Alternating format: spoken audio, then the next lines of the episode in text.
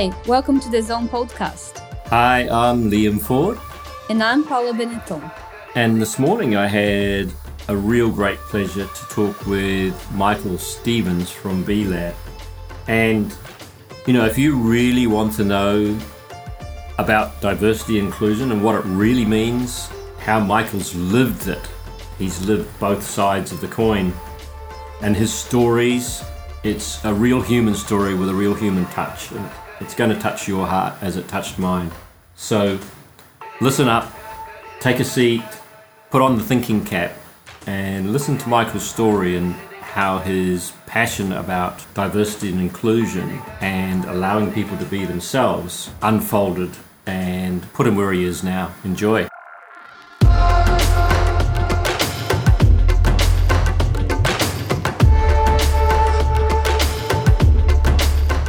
So, hi, Michael, and welcome to the Zone podcast and uh, welcome to the show.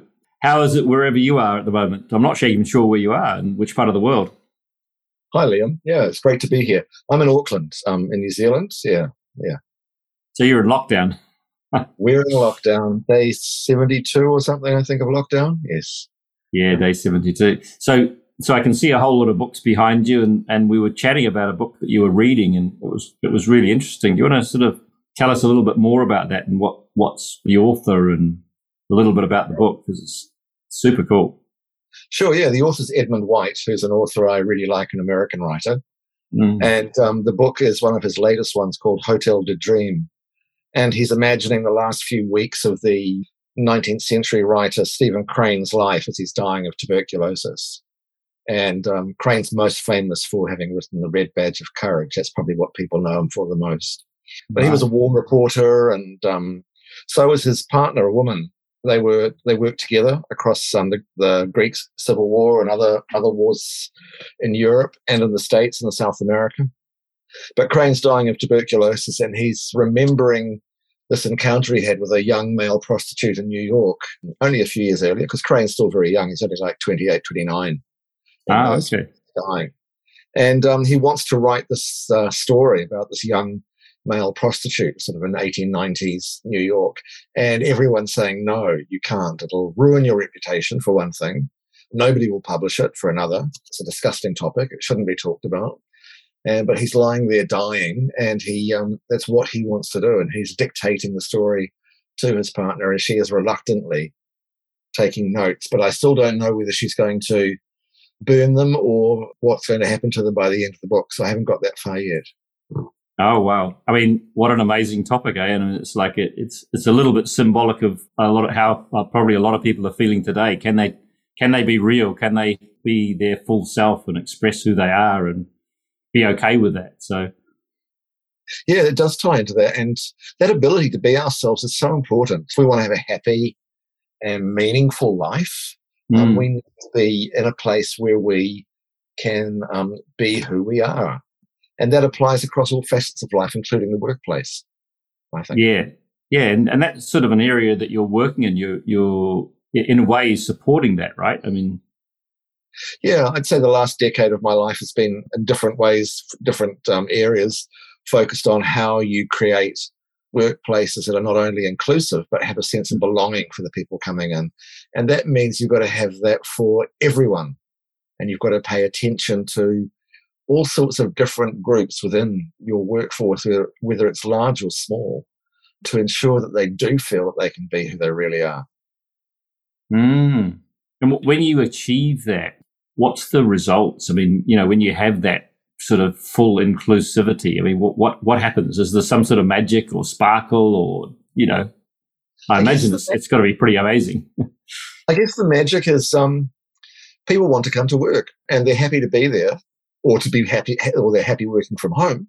And happy staff are generally more productive staff and give more to your business. So there's a, a win-win side from that sheer cold, hard capitalist way of looking at things. You're going to have a more profitable outcome. But from that bigger picture, more personal side of things, isn't it great to make a world where people feel better and mm. know that they can actually be who they are without fear without worrying that they're going to be penalized, without worrying it's going to impact on their work promotion opportunities and those sorts of things. So whether, you know, in my earlier work with when I set up the Rainbow Tick program, that was focused on people from the lesbian, gay, bi, trans, intersex communities and so on, and, and helping workplaces demonstrate that they were open to people from our communities being themselves. Because we know that a huge number of people who do come from rainbow communities choose to hide who they are in the workplace. And often that's because you know, the workplace might be fine, but there's no visible way for people to know that. And so we're so used to hiding who we are, we just think, oh, I'll just turn my boyfriend's name into a girlfriend while I'm at work. And I won't right. tell anyone who I really am.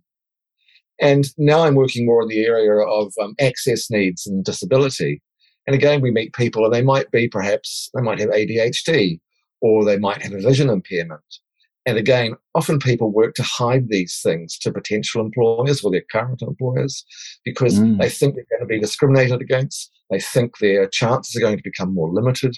And so they spend time and energy pretending to be somebody else which is not what you're paying people to do while they're in the workplace with you.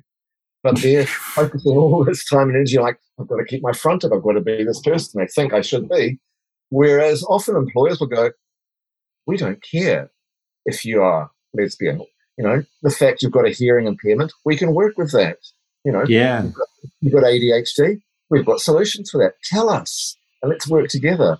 So it's a matter mm. of up and making sure the signal an employer sends through to employees, to their staff, is really clear that, you know, we welcome you being who you are in this workplace. We're not going to judge you or discriminate against you because of it. In fact, we want you to be who you are. Wow, that's a very different narrative than just ticking a box, isn't it? You know, it's very, very different. It's not just ticking a box. Yeah. And these programs only work in my experience, um, when you can see them clearly tied back to um, a company's publicly stated values. Mm. And I think, you know, typically values, um, you know, values are those. I remember the first time I saw a value statement, I was living in Istanbul and I was teaching English. This is in the 80s. And I went into um, an American company. I can't remember which one it was and they had this value statement on the wall. I thought, what on earth is that? I've never seen such a thing before in my life. and then I became quite cynical about them. But then as I started to work more um, with companies, and I, I, would meet people and they would say, well, these are our values. And I'd meet people on the factory floor who would say, well, these are our values. And I'd meet people in the C suite who'd say, these are our values, um, and everywhere in between. And so I came to realize that actually a public statement of values is very important. Mm. And so I would say that typically values strategy is often guided by values, and then we go into operations. So if you are operating as an organization in line with your values, um, you're going to have a happy, healthy organization where people do know they can be themselves as much as they want to in the workplace. Yeah, so it's still their choice, but they have that freedom of self expression should they choose. Yeah, you know you're in a place where you can, say as much or as little as you want to without penalty. Doesn't mean you have to, mm. but you know, you know that in this place I can. Yeah. Yeah. So it's it's it's that freedom of choice, huh? To be who yeah. you are. And some people don't necessarily want that. They might think my work life is compartmentalized over here. I just want to go to work, do my job, and leave. I don't need to do any of the rest of this. But I think a lot of people actually really value the way modern workplaces are working around culture to make mm. culture so central and so important in creating a successful operation. Mm. So tell us, Istanbul. I mean, how how did you get to Istanbul? I went there for a two week holiday and stayed. I, tell um, us more. I'd been living in um, the States, mainly in New York, and they wouldn't renew my visa. This is 1984, 85. And I went to London, which is where I'd always intended to. I thought I would end up for a few years. And I was in London, and it was Margaret Thatcher's London, and it was very grey to me and depressing, especially after New York. And a friend said, Go down to the Mediterranean, have a few weeks in Greece, come back here, we'll get you a job, get you a flat, you'll settle down. And I was in Greece, and I was thinking, This is really nice, but it's not all that different. And I remembered somebody had said to me, if you ever get the chance to go to Turkey, go. And I thought, it's just over there. Just get a ferry. And um, I thought, I'll go have a week in Turkey. And then it became two weeks. And then I kept traveling further and further east. And I got all the way to the border um, at the east with Iran. And um, I just thought, this is just so different from anything or anywhere I've ever been in my life. And I loved it. And I turned around and went back to Istanbul, which is an utterly amazing city. And um, somebody, as I was getting ready to go, I was going to go in a few days, someone said, Oh, I know somebody looking for an English teacher. Are you interested? And I ended up, that's how I fell into English language teaching, as you could so easily in those days. And I was ended up at an aluminium, aluminium um, factory run by one of the state banks in the mountains in the south of Turkey for six months, which was an interesting experience. And then um, came back to Istanbul and just stayed, basically. Yeah. How long did you stay in Istanbul altogether? What, what did you get up to after eight years? Wow. Eight years. Yeah, yeah, yeah. And did, did you learn the language, of course? Or yes, I did. Yeah, yeah, yeah, yeah. So after it took a while, it's, it's took me a good two two and a half years to become comfortable in it. But yes, I did. Ah, what what can you what can you what's a message you can give us in in Turkish? oh, you shouldn't put me on the spot like that. Even if it's hello. yeah, I don't know exactly what to say to that one. That's a bit of a yeah. Um, to switch gears that way. But yes, no, I one of the things when I'd left New Zealand for me, um, and I guess it's the recurrent theme for me is around culture was I'd always want I'd always had this idea, well not always, since my late teens. I wanted to know if the things I believed to be true and held to be important were based on the fact that I grew up in, you know, a largely white middle class New Zealand, or whether they had any universal cultural applicability. And so Turkey for me in some ways was a great way to test that because it was such a completely different culture to anything I'd ever known. Um, and it, it, challenged my ideas in, in, a number of ways about things and made me made me more receptive to the world, less smug, less certain, um, more questioning. Yeah. Mm. So that was like a, a, a transformative experience in a way it was a transformative experience there. Yeah, living deeply embedded in a different culture where, at the time I was there, most people didn't speak English, so um, I had to adjust to their culture, and I had to be, you know, I was the immigrant worker, so it was, it was, you know, being a teacher is still a respected position, but that's what I was, and I had to adjust to to living my life along their terms rather than on my terms as much. So yeah, I think and, it, was a, it, was a, transformative experience for me. Mm. And how do you think that sort of pulled through into your into your life? I mean, how has that really shaped your life? Because those sort of transformative experiences often shape shape our lives. So how has that shaped your life and maybe taken you into a different direction than you thought of? It's a big question. How has it shaped my life? I feel like I always see things from two perspectives in some ways. So when I came back to New Zealand, I felt like a complete foreigner in the way I expected things to be because I was so used to how things were in Turkey. So I, I think it's I, I, think what it did was give me a, a very different standpoint around a lot of things and an appreciation for for difference, and also an appreciation for for inclusion and and part of my training and, and part of my work in life has been as a sociologist and I'm particularly fascinated by cultures. Um, mm.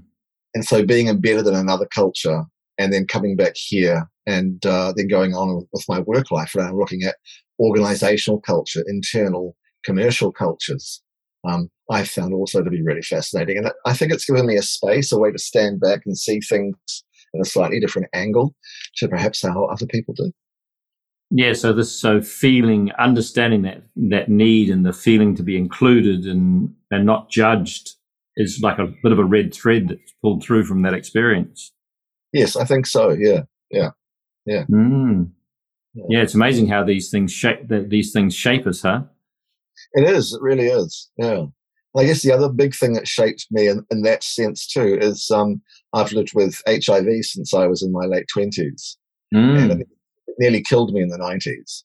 Um, wow. And um, so I've been, you know, I've been very close to death. And I, again, it's it, that forced me to rethink some of those really fundamental questions around what is a good life? What do you want to do? How do, how do you lead a good life?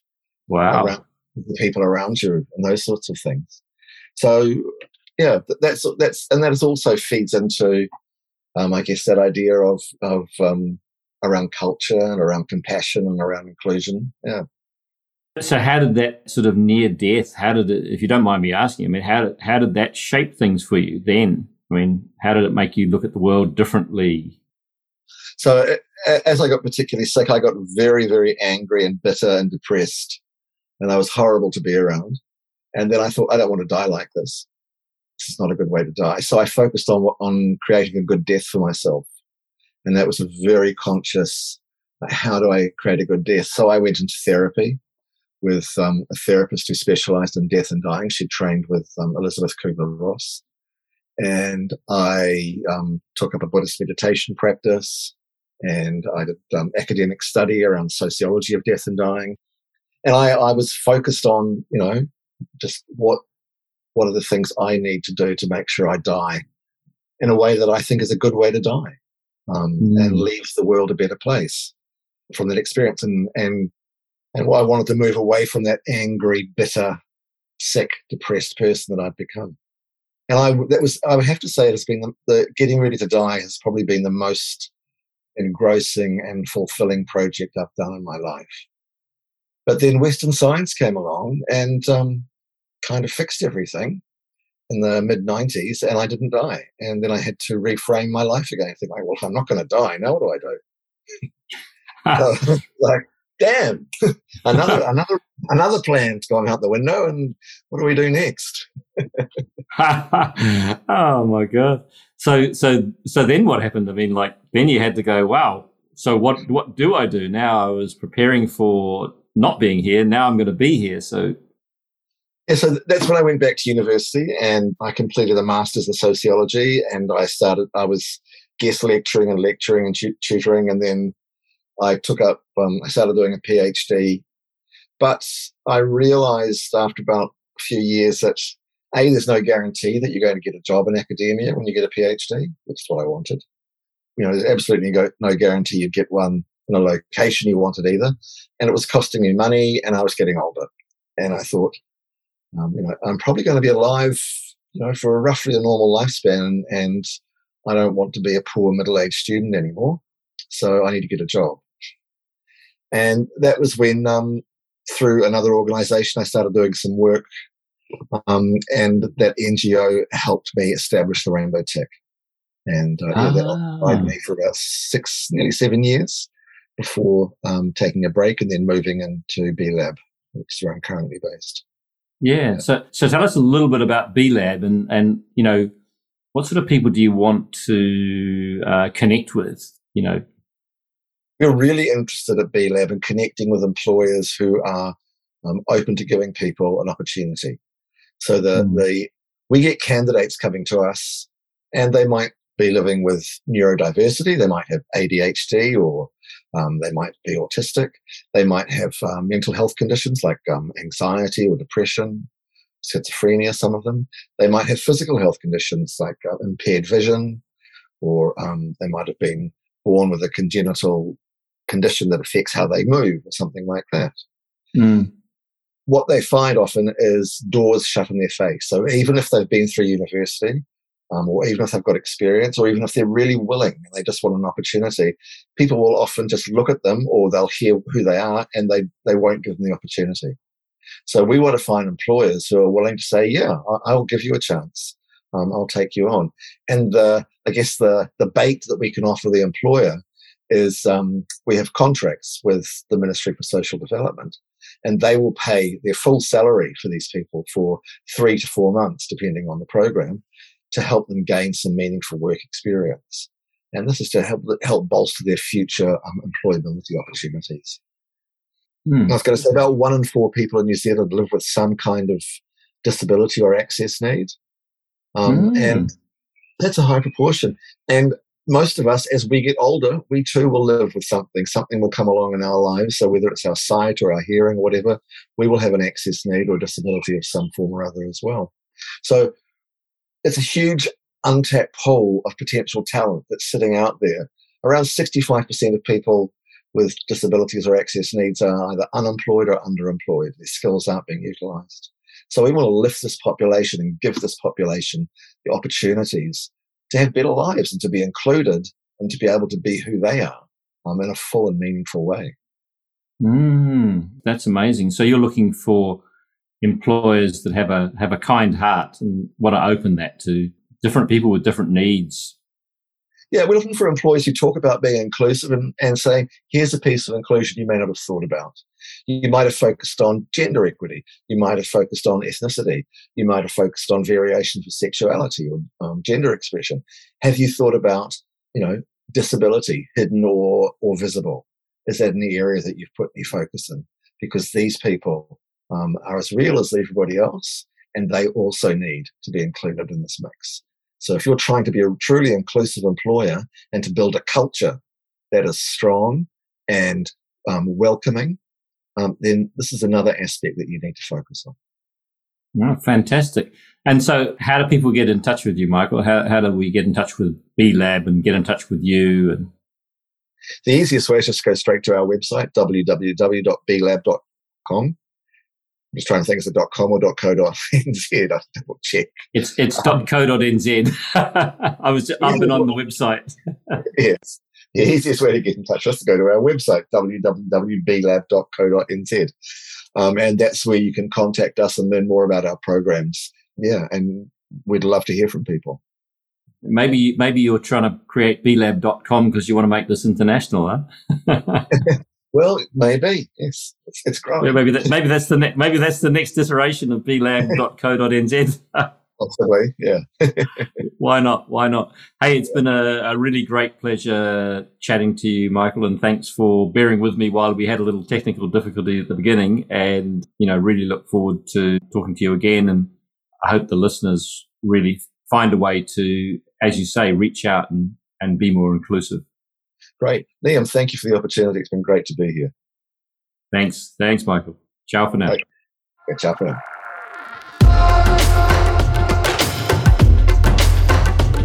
Well, I'm left with Paula with with such a deep sense of connection to Michael's story and how that chance holiday in Istanbul really you know, just um, triggered a whole new life and a whole new way of looking at the world and with such beauty. And you know, to make sure that when we're when we're talking about diversity and inclusion, that we we give people welcome signs, no matter where they are in life and what's happening for them and what how they show up, to make them welcome. And that was just such a such a beautiful message. And how he approached his terminal illness was just mind blowing. And how he didn't he decided I'm not going to leave this world bitter and twisted. And then, amazingly, through science, you know, that was turned around, and now he's able to leave that that same message, that love uh, that he has for humanity, to allow us, the rest of the world, to learn something and, and take that forward. amazing story. Yeah, and he's making a, a real difference to diversity and inclusion in New Zealand. So if you're an employer, you know, looking to create an inclusive workplace and willing to give people with disabilities or access needs a chance and create an environment where they can flourish, take a look at Zealand and really get in touch with Michael. Yeah, and just what a gift you can give someone. Mm. And if you want to get in touch with us, you know where to find us at www.thezone.co. Thanks everybody for listening. Thank you, Paula, and ciao for now. Ciao for now.